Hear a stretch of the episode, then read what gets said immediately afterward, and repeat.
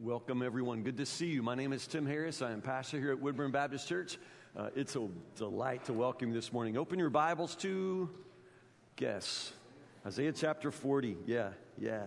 We are stuck in the most marvelous way in a single chapter of the Bible, Isaiah chapter 40, in a sermon series entitled To Walk and Not Faint. Uh, I'll preach this morning, tonight in my small group, and then next Sunday we'll wrap up Isaiah chapter 40. We just have a few verses to go.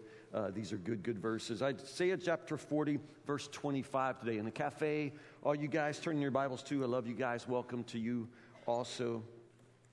Got any complainers in the house? Go ahead, just raise your hand. Yeah, I'm not going to give you an opportunity, but yeah, just yeah, just complain, complain. Uh, you all be my witnesses now. Have you heard me complain all summer long about it being too hot? Not one time, not, not one time. If anybody says that I complain about being hot, you a lie. You, you a lie. Because I never, ever complain about being hot because I'm saving all of my complaining for winter. Yeah. It's about to start, y'all, and I will be complaining from now till Easter. And if it's cold on Easter, I will keep right on through until warm weather. I just hate cold weather. What's wrong with you people saying, oh, I just, this feels so good. This is my kind of weather. Go back to whatever cold place you came from and stop wishing this on us. Today it's nice this morning, but the bottom's going to fall out. It's going to rain like 20 inches in the morning when I want to run, and then it's going to be cold forever. Um, but uh, so anyway, get, get ready, y'all. You're going to hear it from me because uh, I've got a complaining bone. Isaiah chapter 40, uh, these verses right here, starting about verse 25 uh, it leads up to a really, really good word for those of us who, who would think that we can complain. Now, we don't always think about when we complain what we're actually doing. We complain about all kinds of things. We complain about the weather. I'm, I'm, I'm very guilty of that. We complain about aches and pains. We complain about our kids. We complain about our jobs. We complain and complain and complain. We complain about bad, uh, slow internet at our houses, bad Wi Fi at the restaurant. We just complain and complain. But but, but the truth is, there's no way to open your mouth to complain without understanding that, that there's only one person that you can complain against. It's not your husband, it's not your boss, it's not anybody else. The, the person that every complaint is always directed toward is the Lord. It is the Lord. It is God who holds the world in his hand. It is God who holds our lives in his hand. It is God who cares for us. And every single time I open my mouth to complain, that complaint is, is directed directly toward the God who is indeed caring for me. What I'm basically saying is, God, you're not doing a very good job of being God. You're not doing a very good job of taking care of me. And, and I guess that was precisely the complaints that I was lodging against God uh, one day several years ago when uh, these verses uh, knocked me out of my chair and, and, got me back on my feet and, and ready to, to go after life again. Isaiah chapter 40, verse 25. Let's, let's read and then let's just see if anybody's left to complain when this is over. Isaiah chapter 40, verse 25. To whom will you compare me? Who is my equal? asked the Holy One. Look up into the heavens. Who created all the stars? He brings them out like an army, one after another, calling each by its name. Because of his great power and incomparable strength, not one of them is missing. Oh, Jacob, how can you say that the Lord does not see your troubles? Oh, Israel, how can you say that God ignores your rights? Have you never heard? Have you never understood? The Lord is the everlasting God, the creator of all the earth. He never grows weak or weary. No one can measure the depths of his understanding. Let's stop there. Back up again to verse 26. Look up into the heavens. Who created all the stars? He brings them out like an army, one after another, calling each by its name. Because of his great power and incomparable strength, not a single one is missing. If you ever listen to the radio, uh, one of the common sponsors, especially talk radio, is a company called the International Star Registry. Familiar with the International Star Registry? Yeah, this is an uh, article from Wired Magazine about the International Star Registry. Listen to this. Uh, Winona Ryder got one for Johnny Depp. Nicole Kidman got one and named it Forever Tom. Princess Diana has two purchased for her after her death. And at least one widow of a fireman lost in the World Trade Center attack wanted to buy one in memory of her late husband. What these people have is a 12 by 16 inch certificate from the Illinois Company International Star Registry claiming that a star has been named for them or their loved one. They have a booklet with charts of the constellations, along with a large detailed star chart with their star circled in red.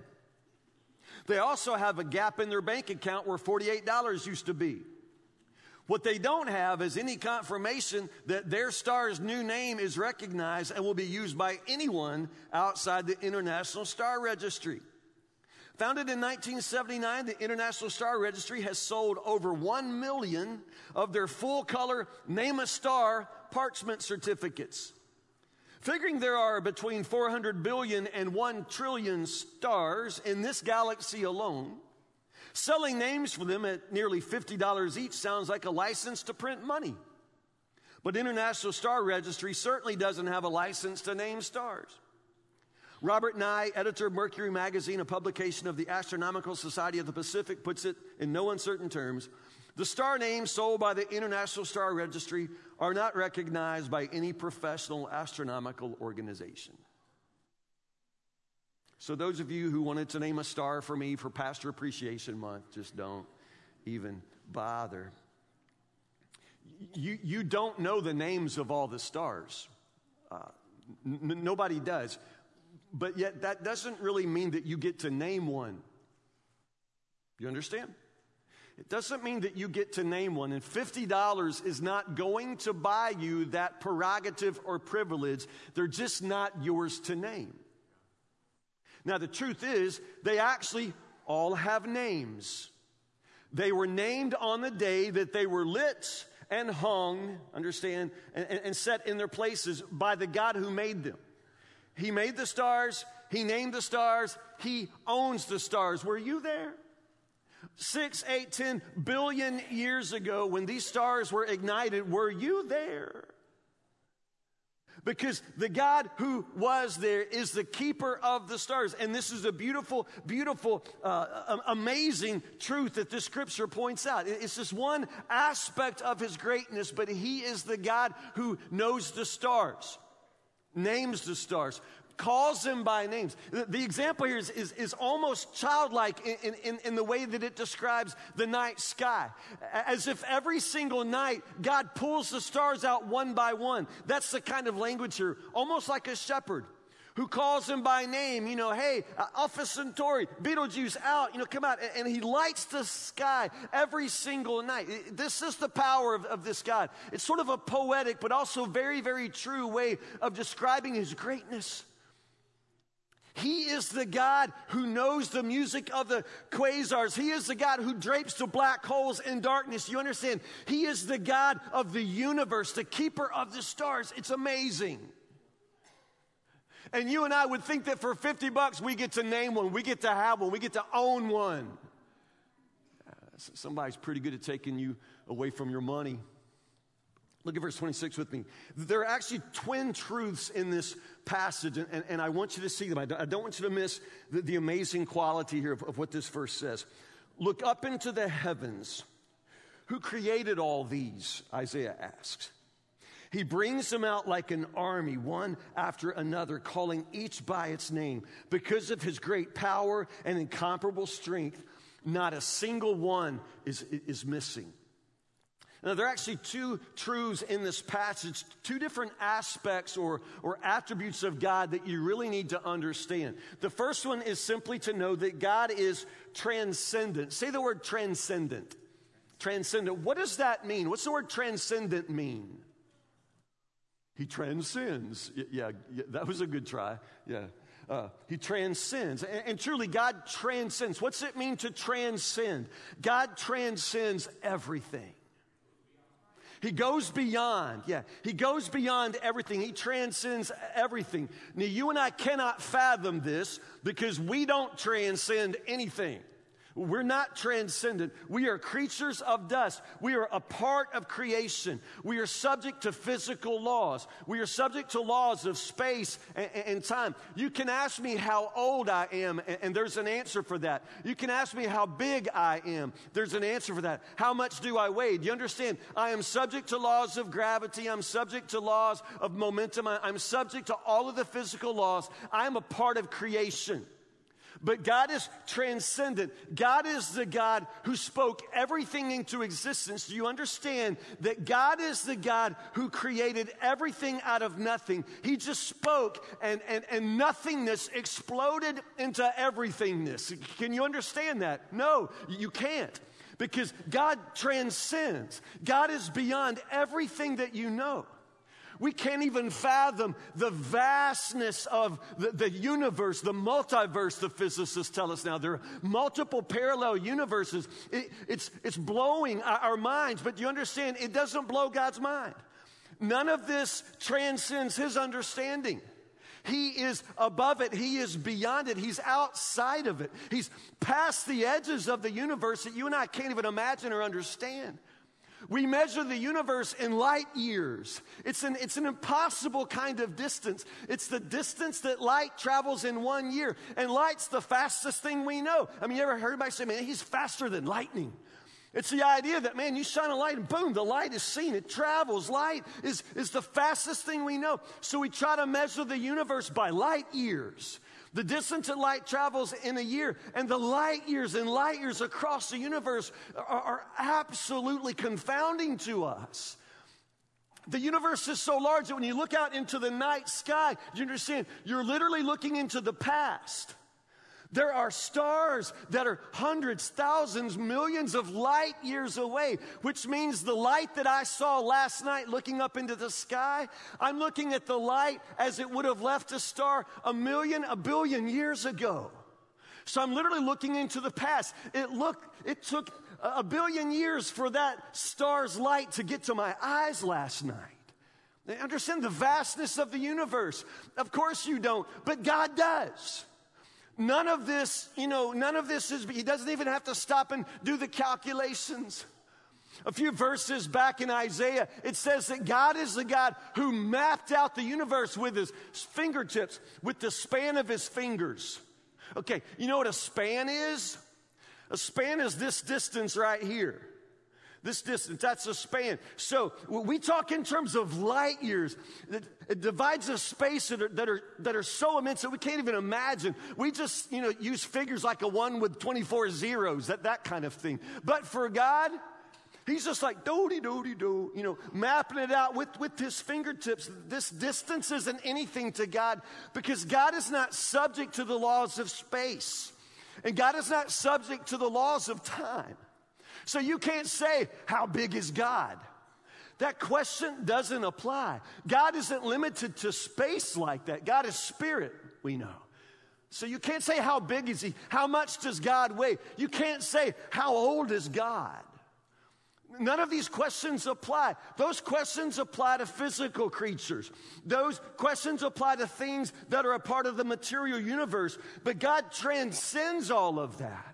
He absolutely transcends all of that. And that's why the scripture says his ways are not your ways, his thoughts are not your thoughts. I mean, you are not on the same plane at all. You're not even close. You're nothing compared to him. I mean, nothing. Any of the rest of you old people, did y'all ever read comic books as a kid? And on the back, in the back of the comic book, have little ads for things that you could order that your parents would never let you order. And, and one of the things I, I just always wanted were sea monkeys. Y'all remember the ads for sea monkeys? How many of you ever actually ordered sea monkeys? Am I the only one? Yeah. You ordered sea monkeys? Yeah. What was that like? Biggest disappointment of your life, yeah. Because in the ad, they show pictures of sea monkeys and they're like families. They're all smiling and waving at you with little crowns on their heads. They're riding bicycles or playing checkers at a table. And being a lonely, you know, geeky kid in the, in, in the sticks of wood around thinking, man, these, uh, these will be my friends. I'll have a bowl of sea monkeys waving at me, you know, as I walk by, riding their bicycles around the bowl. I mean, everybody wins. I get sea monkeys, I get friends, you know. Mm, my sea monkeys came in the mail. I, I, ordered them in the mail and then waited and waited. In those days, it took like six weeks to get anything. So finally, my sea monkeys come. Y'all, they come in envelopes, they're freeze dried, which is awesome. So I went into my room. It said, pour this envelope into the water and then wait. And, and it, it, made the water turn really salty and yellow. And it just, uh, it, sea monkeys must love that. You know, so I had a bowl of this, you know, water now This is foul and yellow. And then I waited like five minutes, which was an eternity to me. And then it said, pour the sea monkey eggs in. So I did. It's awesome pour the sea. I mean, like my doors, my, my parents have no idea what I could be building a bomb, you know, back in there. I'm pouring the sea monkeys in, you know, and I wait and I wait, and all of a sudden, boop, boop, they start hatching. Yeah, they start hatching. Boop, boop, boop. And all of a sudden, you're swimming in the water. Y'all, they're like this big. I mean, like, like, like this. Like, I have taken sleep out of my eye in bigger pieces than like a single sea monkey. They're like this big. And I thought, okay, well, I'll give them some time you know, I'll give them some time. It's, it takes them a while to grow, you know, and then, and then get their bicycles, kind of thing. No, they don't grow.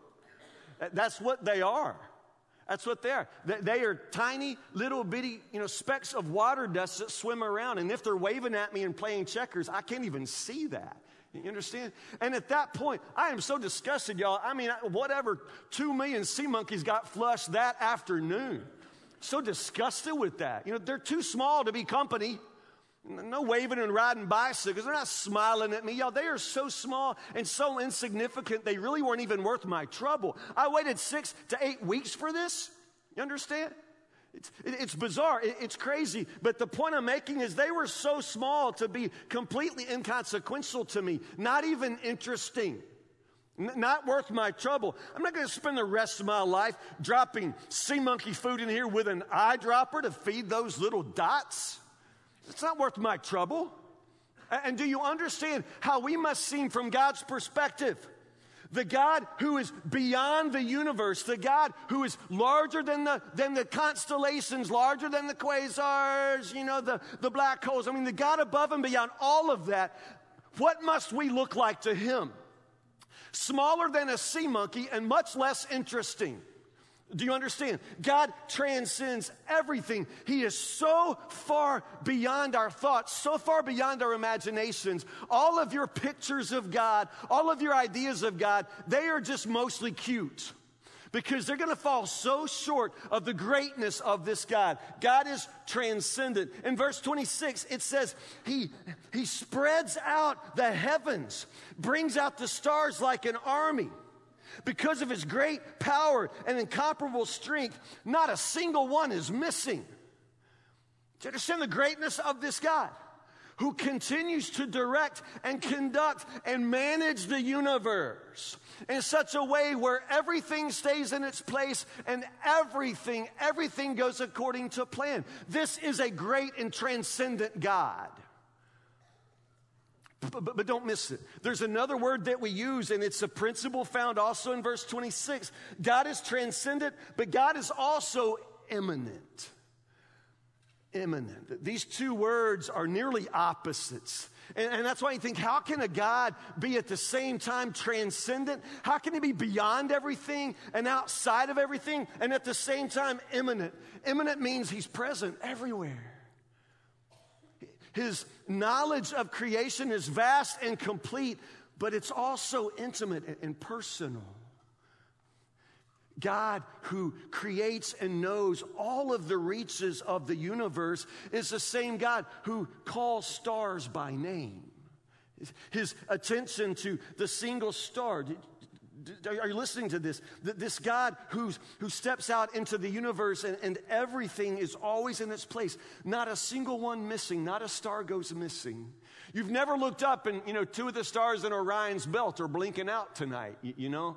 It, it, never works that way. What God does, He does perfectly. And what He sustains, He uh, sustains eternally. God is immanent. Now, this isn't to say that God is a part of creation. He's not. God is above and beyond everything. But it does mean that God has written his name on every part of everything. God knows everything in infinite detail. The numbers of hairs on your head. What? The, the, numbers of hairs on your head. Every sparrow that flies and falls, God attends its funeral. This is the immanence of this God. He is not far removed, He is not far away. It's not that He doesn't know, He knows everything intimately, personally. He sustains our life. The scripture says that, that God sustains us with His own breath. And if He were to withdraw His breath, our lives would collapse. It's sort of like a balloon. You ever blown up a balloon? You know, and instead of tying the end, you just let it go? What's it do? Yeah.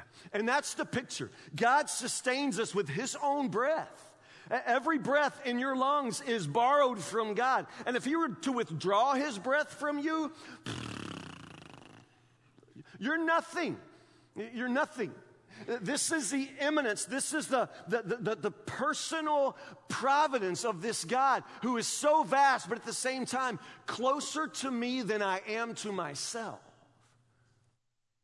You can't go anywhere in any place in this universe where God is not already there. God is not already stamped the, the beauty of his image there. Do, do you understand the immanence, the closeness of this God? Man, I loved, was it last year that some college kid, and I mean college, not a scientist, this is like some junior, you know, in college, discovered flowing rivers of water on Mars. I don't mean like where there used to be water on Mars, yeah, there are flowing rivers of water on Mars. We know that now. Flowing rivers of water. Is that amazing? There are Martian rivers. I, I love that. that. That just thrills me. I can't believe that. And some college kid, I mean, I hope he got an A. You know, some college kid discovered flowing rivers of water. I mean, it made giant news. Go look at the pictures, y'all. It's beautiful. It's amazing. Water flowing on, on Mars. But the thing is, that was big news to us. That college kid probably got an A and maybe the afternoon off. I mean, that's big news, but it's not news to God. When the scripture says that all the, the waves clap their hands, the waters give him praise, understand, that includes waters on Mars. God's Spirit was already brooding over those waters. Those waters bring him perfect praise. And the universe is so vast and open for our discovery. It's beautiful, it's amazing. But everything we find, everything we see, everything we can know, God's name is already written on every part of it. It's His. The earth is the Lord's and everything in it. And as it turns out, the universe is His too. It always has been from the beginning, it's His. This past week, this past week, Scientists have found a 31 mile long cave on the moon. A 31 mile long cave. Now, this is amazing, and it really changes everything because that cave would be a really good place for a human colony. Man, I, I want to go. I think that would be amazing because the cave would be down beneath the surface of the moon, so it wouldn't be subject to the extreme swings in temperature. When the sun shines on the moon, part of the day, of course, I mean, it's blistering hot. You, you couldn't possibly survive it. And then at night, when the sunshine is gone, there's no atmosphere to hold in the heat. It's freezing. Those fluctuations of heat are almost impossible for us to survive, but in a cave, that's different. And we'd be shielded from the radiation. You understand? There's a cave on the moon, 31 miles long. But when the first human being steps foot into the darkness of that lunar cavern, God's Spirit is already there.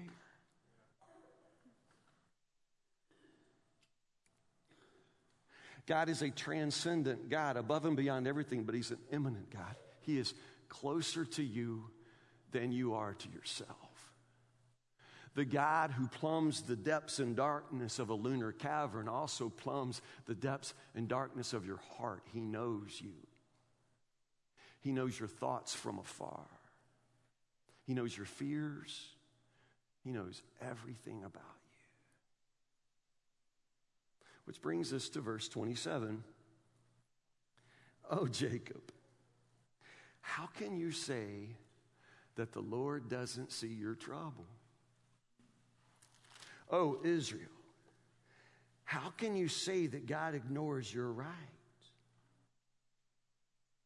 This is the complaining verse because God's people are complaining. Now, that first part of the verse where it says, uh, God, you know, the, the, Lord doesn't see our troubles, the word there is just simply way. It's a Hebrew word, just means way. God doesn't see my ways. So it's hard to know exactly how you're supposed to translate that. It, it, could mean, on the one hand, God doesn't see my ways. God doesn't see the trouble I'm in, which is how the New Living Translation translates that. God, God doesn't see my trouble. God doesn't know. Now, why would anybody allege that God doesn't know about your trouble? Well, there will only be one reason. The idea is if God knew, if God were to see and know how I'm suffering, then God would do something about it. God doesn't see my trouble because I'm having trouble. And if God cares, and if God knows, and if God has any power whatsoever, He'd be down here doing something about my trouble. You know, th- that's the allegation. That, that's where that verse goes. So, on the one hand, you could translate it that way God doesn't see my trouble. God must not know how I'm hurting. And if He knows, He doesn't care. And if He cares, He must not have any strength to do anything about it. God doesn't see. God's not helping me. That's the complaint. Now, the other way to, to, to translate that would be just simply God doesn't see my ways, which is to mean God doesn't see anything I do at all. And some of you are hoping for that. Some of you count on, you're banking on that. You're hoping that when you go out with your friends on Friday, Saturday night, that God's not looking. You're absolutely hoping that God's not paying attention to you. This whole deal you got going on the side, you know, even though your wife doesn't know, but, but, but you know, you're just sort of banking on the fact that God's not watching what you're doing, sir, aren't you? It's kind of counting on that, that He's not paying any attention to you. Like if you don't pray and like get His attention, you're hoping He's really not seeing how you behave at school or what you're doing with your money or what you're doing on the computer at night at 3 a.m. You understand? We just sort of hope at times that God's not looking, that God's not watching. But, but either way, either way you translate that verse, you know, whether it's just God's not seeing my trouble or maybe God's not looking at my sin, I think we firmly established that He's not missing anything. Again, back up to verse 26. Do I need to remind you about the stars here? There are like 10 trillion galaxies. Something, I mean, I don't count. I mean, nobody's counted, but we estimate like 10 trillion galaxies, and each galaxy has like billions and billions of stars. And God somehow brings them out every single night, and not a one, not a single one ever goes missing. From the beginning of time, God continues to bring them out, and not a single one is missing. And you're to complain to Him. You're to think maybe He's not watching you. This God who keeps all the stars burning from all eternity, and you can't keep 50 Christmas tree lights going through December? Am I right? Your Christmas tree, you're going to plug it in, and half of it's going to be dark. You, you can't keep 50 lights going, and you're going to complain to God? You're going to say that He doesn't see you? You're actually going to complain to Him. Because when you complain, every time you complain, what you're saying is, God, I'm not sure you're doing a very good job of being God. I'm not sure you're doing a very good job of being God for me. I'm not sure you're watching what's going on down here, God. I'm afraid you're missing some things. But this is the point. What God does always includes a, a thorough completeness. He doesn't miss anything, He sees it all. He takes care of all of it, and not a single portion of his plan is going to blink out unexpectedly. Oh, Jacob, how can you say the Lord does not see? Oh, Israel, how can you say that God ignores your rights? What's that mean? God ignores my rights. It's that whole idea that I'm entitled to some things down here, and God is ignoring what I'm entitled to. I got rights. Yeah, it's cute when you say that, you know, to God. Yeah, you're entitled. Remember the sea monkeys? Can you imagine sea monkeys pecking on the side of the bowl going, You're not flushing us. You can't flush us. We got rights. Rights, nothing. I bought you for $3.99 and waited six to eight weeks for you. I brought you into this world and I'm flushing you now. You see, you got no rights with me. I paid for you. I waited for you. I brought you in this world, and you're a terrible disappointment now, gone. What, what rights do you have?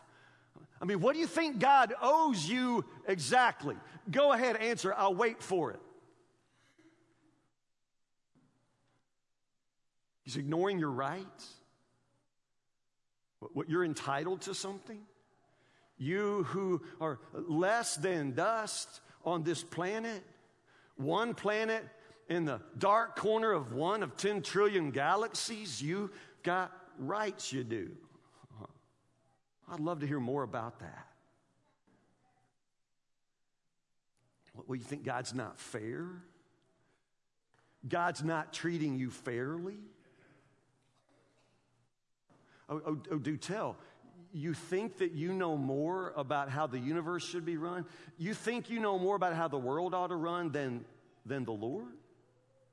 You think you could do a better job? Honestly, we've seen the inside of your car. You're not even very good at taking care of the mess in your car. Honestly, you know, right now, you don't know it, but like the tag on your sweater sticking out of the back of your collar. You, you know, you're not all that put together yourself. You, you know, you're not. You got a dryer sheet hanging out of your pants leg. You know? And don't even get started about the, you know, the hair going out of your ears and your nose. I, I mean, you know? What? You really think you could do a better job of managing anything? How can you say? How, how can you say the Lord doesn't know, the Lord doesn't see, the Lord's not doing a very good job of being God? But because here's the thing if you knew anything at all about God, you'd know better than to think you know more than He knows. If you knew anything at all about God, you'd know better than to think that you know more than He knows. You, you, you don't.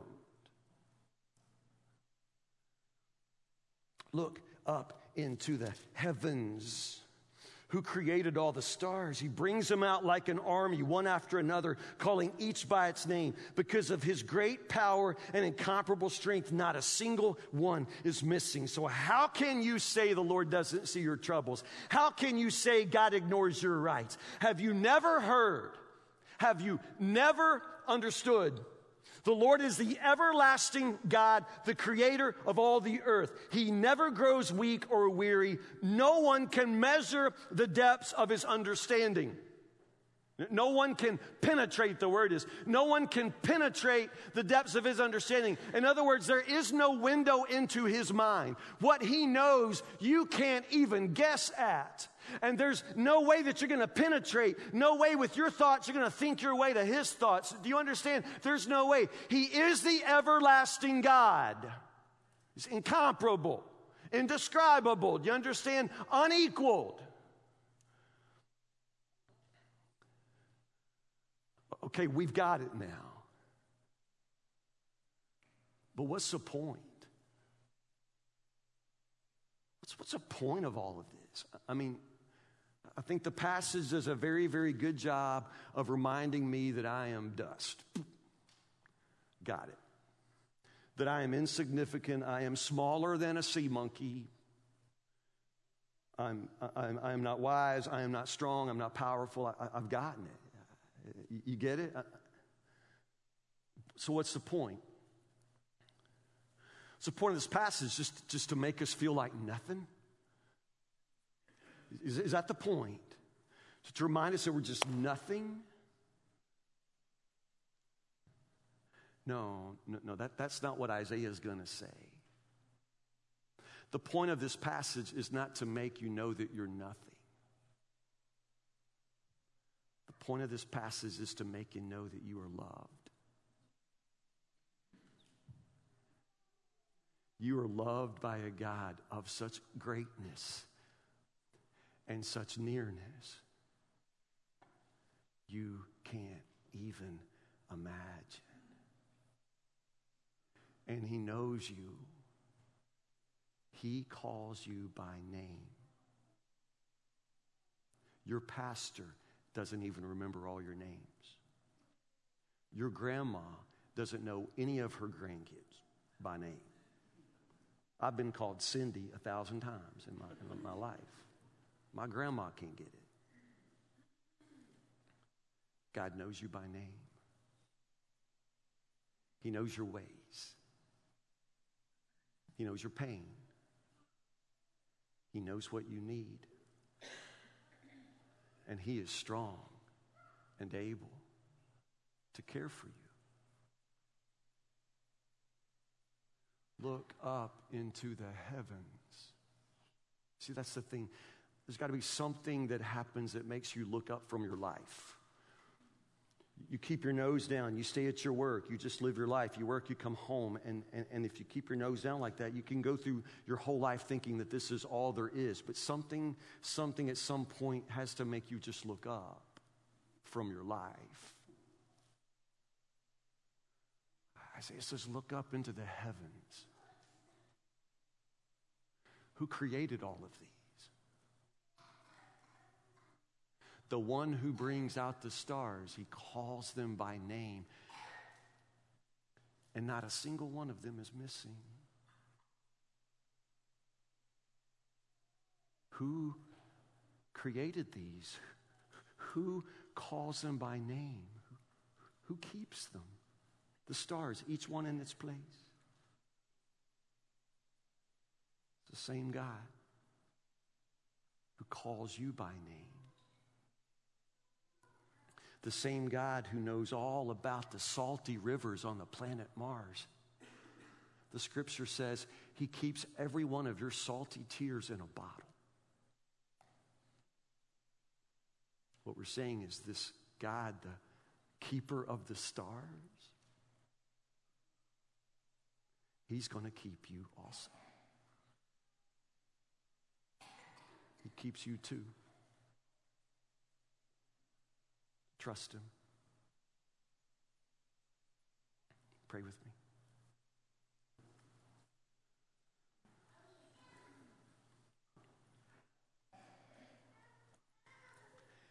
God, some of us had just forgotten. You are a transcendent God, and for that reason, we don't see you. We don't, we don't see you with our eyes or, or, or hear you with our ears. We don't feel anything. And, and so, God, we begin to live our lives forgetfully, as if we created ourselves, as if we are somehow our own salvation. As if we can say that there is no you, and so therefore we can live independently of you. As if the breath in our lungs is something we can give ourselves.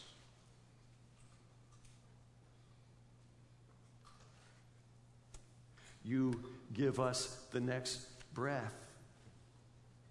And you know the number of hairs on our head, and you know every tear that falls from my eyes. You are a great and glorious God before whom we fall in awesome wonder, and yet you are a God nearer to me than my own heartbeat, closer to me than I am to myself. God, you are so near.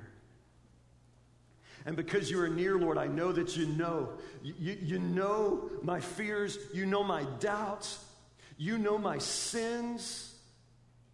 You know my weakness. You know my pain.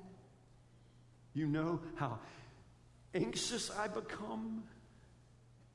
You know what a fake I can be. You know how desperately I want to please you. God, you know. And because you know, we know that you will provide for us, you will care for us. In the same way that not a single star blinks out unexpectedly, Lord, not a single one of us, our lives won't go dark. Because you, oh God, are the light in our soul. Shine bright for us. Shine bright through us. Shine bright in us, Lord Jesus, that we may live and know that we are known and kept by a great and good God, in whose name we pray.